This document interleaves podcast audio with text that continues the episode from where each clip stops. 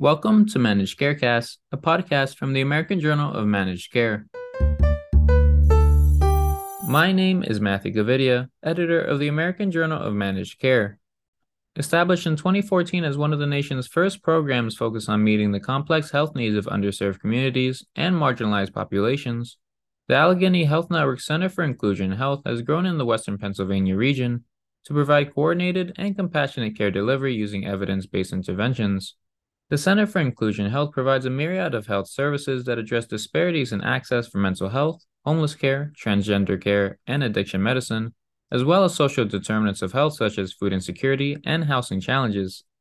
On this episode of Managed Carecast, we speak with the Division Chief of the Center for Inclusion Health, Liz Cuevas, a board certified internal medicine physician, who speaks on the major health issues affecting patient outcomes in marginalized communities the importance of community level partnerships to identify and address these challenges, and opportunities for growth in managing these populations.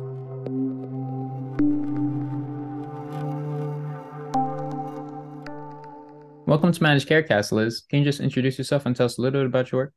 Sure. Thanks for having me. My name is Liz Cuevas. I am an internal medicine physician, and I currently work at the Allegheny Health Network in Pittsburgh, PA.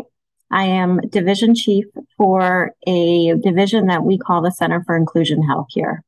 Um, so the Center for Inclusion Health actually started up in 2014. It was a division we created, and we sit inside what we call the Medicine Institute, um, and we get to sit right alongside, say, nephrology or gastroenterology um, as a legitimate division. But we really focus on providing inclusive healthcare to all individuals and all populations. This in our minds means that we are able to find the gaps that currently exist in medical care and try to close those gaps by creating innovative programs, say around food insecurity or housing insecurity. Um, and we try to find where places ha- where people have trouble finding care or finding access to care. So we have a host of programs that we've developed in our health system to try to make it easier for people to get whatever health care it is that they need. That's great. And uh, you mentioned uh, your role as division chief of uh, the Center for Inclusion Health and your uh, experience as a board certified internal medicine physician. Uh, at Allegheny Health Network, you've served under several different leadership roles uh, on the academic side and in primary care. what lessons have you learned from your experience and research in internal medicine as it pertains to health disparities and inequities? And how does this influence your work at the Inclusion Center for Inclusion Health?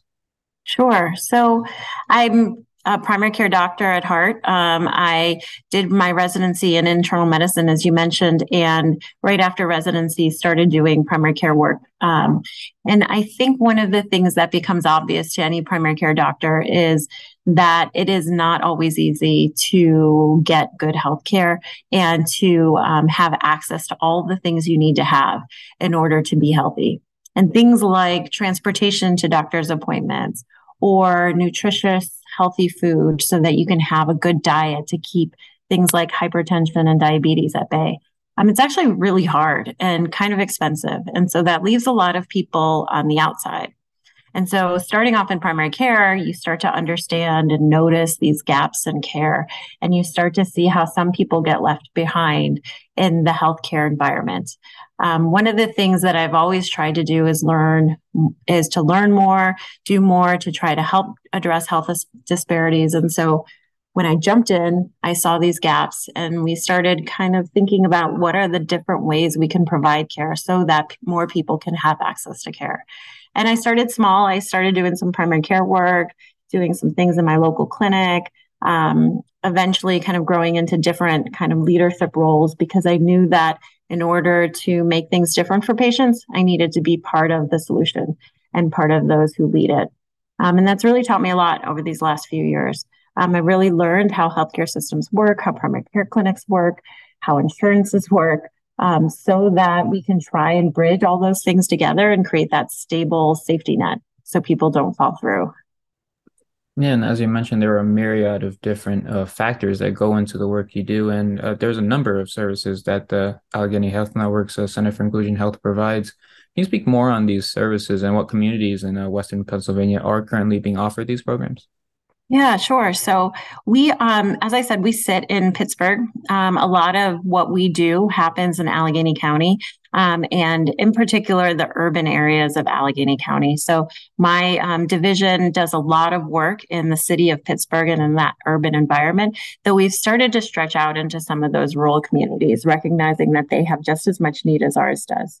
Um, some of the programs that we have and we've put into place our programs around, say, our healthy food centers and addressing food insecurity. We've planted five healthy food centers now in um, in five of our major hospitals so that people can have access to healthy and nutritious food. Doctors and staff members can write a prescription in our electronic medical record. And through that prescription, patients have access to our healthy food center where they can shop once a week, get dietary advice, and get connected to various community resources for food that's one example of our programs, but we have those in homelessness, um, in addiction, in transgender health, in immigrant and refugee health, in intimate partner violence, in HIV, um, and in post incarceration care. Those are some of them in which we've again found a gap that existed in, in the healthcare environment and decided we really needed to create a solution for that gap. Um, and so we started with, you know, just providing a couple of services and in some instances have really grown those programs. We serve communities, like I said, primarily in the those urban settings, a little bit out in the rural settings as well. Our reach does go as far as Erie, where St. Vincent Hospital is, um, which is under the Allegheny Health Network umbrella. Um, but like I said, most of the activities we do is in that urban city center. And you kind of touched on this already, but uh, food insecurity and social determinants of health in particular have such uh, major implications on health outcomes for underserved communities. Uh, how does the center work with uh, these uh, communities to address these issues, and what further work is being explored here? Yeah, one of the things we first started and recognized was our was recognizing that food insecurity was a major issue for somebody who wanted to achieve good health. Um, and having access to nutritious food in particular and healthy food can be super difficult to achieve. Um, and so we did a lot of research at first, and we decided that what we could do is put what we call the Healthy Food Center into one of our major hospitals. Um, with that Healthy Food Center, a patient can come in with a prescription from their doctor and get a very, a very detailed intake on whatever social determinant they're facing that's preventing them from getting food. Um, that intake is done by a registered dietitian.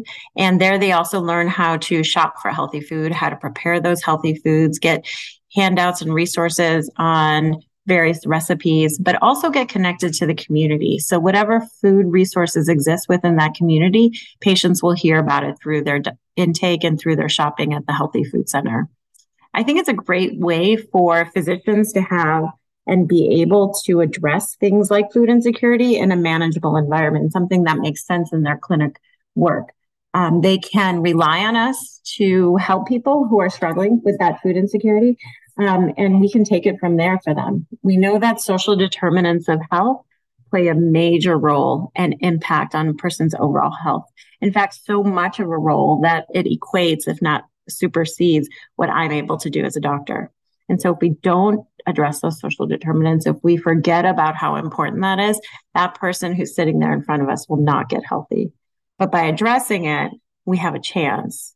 We have a chance to get them healthier, to for them to achieve a good healthcare outcome, for them to live longer with less morbidity. I think it's a win-win. And aiming to improve healthcare equity and support a lot of the initiatives uh, the center does, uh, the center do- has partnered with several different organizations, ranging from charities and bank systems to city offices. Uh, what role do the community level organizations you work with have in personalizing uh, the programs you have for each respective community you serve, and ultimately furthering uh, this mission? I think partnership with community based organizations is key. They've been doing this work from the start. And we know that as a health system, we can't operate independently from any one person within that ecosystem of, of healthcare and social determinants. So we, you're right, we do a lot of work with community-based organizations and it's vital to the success of a lot of our programs. I told you a little bit about our healthy food centers before, how our registered dietitians will do a screen for social determinants of health on all patients who come in.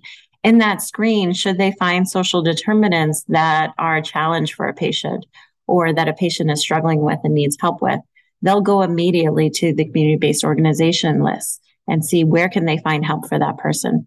I don't think a healthcare organization can have all the answers or solutions to a problem, but the community probably has figured out some of those solutions. And so that partnership with communities, with the city, with the county is so important in order for us all to work together to get this community at a healthier, higher level. And I know you mentioned that uh, the the center is based primarily out of Allegheny County. Are, are there any plans to expand the reach uh, for the center beyond Western Pennsylvania? Yeah, I would hope that we can. Um, we have some work going on in Erie as well, um, where we have one of our satellite AHN hospitals there. We've also started to get into that rural area, as I mentioned before, um, and started to bring out some of our programs into those rural communities that may have some uh, issues around access to healthcare. So we hope to. We certainly have would love to get out there and do it. There is so much need out there, and we're tackling one at a time. And as kind of a follow up to that, uh, for any other uh, organizations who are trying to kind of replicate the, uh, the initiatives you guys have going on in Western uh, Pennsylvania, uh, do you have any advice for these institutions in uh, looking and identifying and addressing these healthcare disparities? Yeah, I think it's not an impossible feat for a healthcare system to take on some of these issues. We they do seem daunting at first, um, but what we did was we started with one problem, one issue, one question we had, one need we found. We started there and slowly started to develop a program around this one need. We were able to find a lot of support out there whether it be from our own institutions, our foundations, or the community, the city, the county, we were able to find that financial help we needed in terms of resources to start building a program that would work. So I think it's possible, it certainly is possible. I would love to see this concept of inclusion health going everywhere and really taking on the healthcare system so that healthcare organizations recognize their role in this and um, I think they would find a lot of support in the physicians and staff members they employ. And in looking in the uh, the work you do and the populations you serve, uh, what is the disparity in the healthcare that you uh, feel doesn't get as much attention as it should? Oh, there's probably a lot of them, actually. Um, I think one of the most fundamental things that we really, really try very hard to battle against is that of stigma and um, bias that exists. Um, and that can take on different levels and can um, include various populations and can be throughout a community based organization, a community, an environment, a healthcare organization. It's everywhere. Um, and that has led to a lot of disparities. And so taking that on bias and stigma is really important. That's great. And uh, lastly, is there anything else uh, you wanted to add that has not yet been addressed?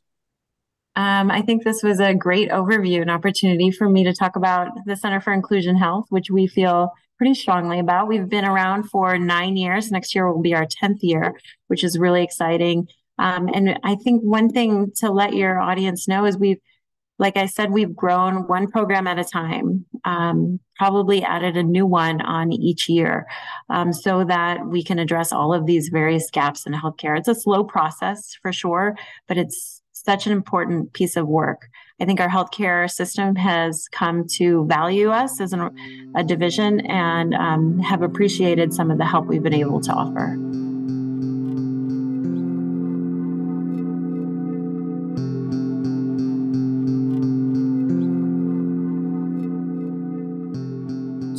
More about this issue, visit ajmc.com or see the show notes.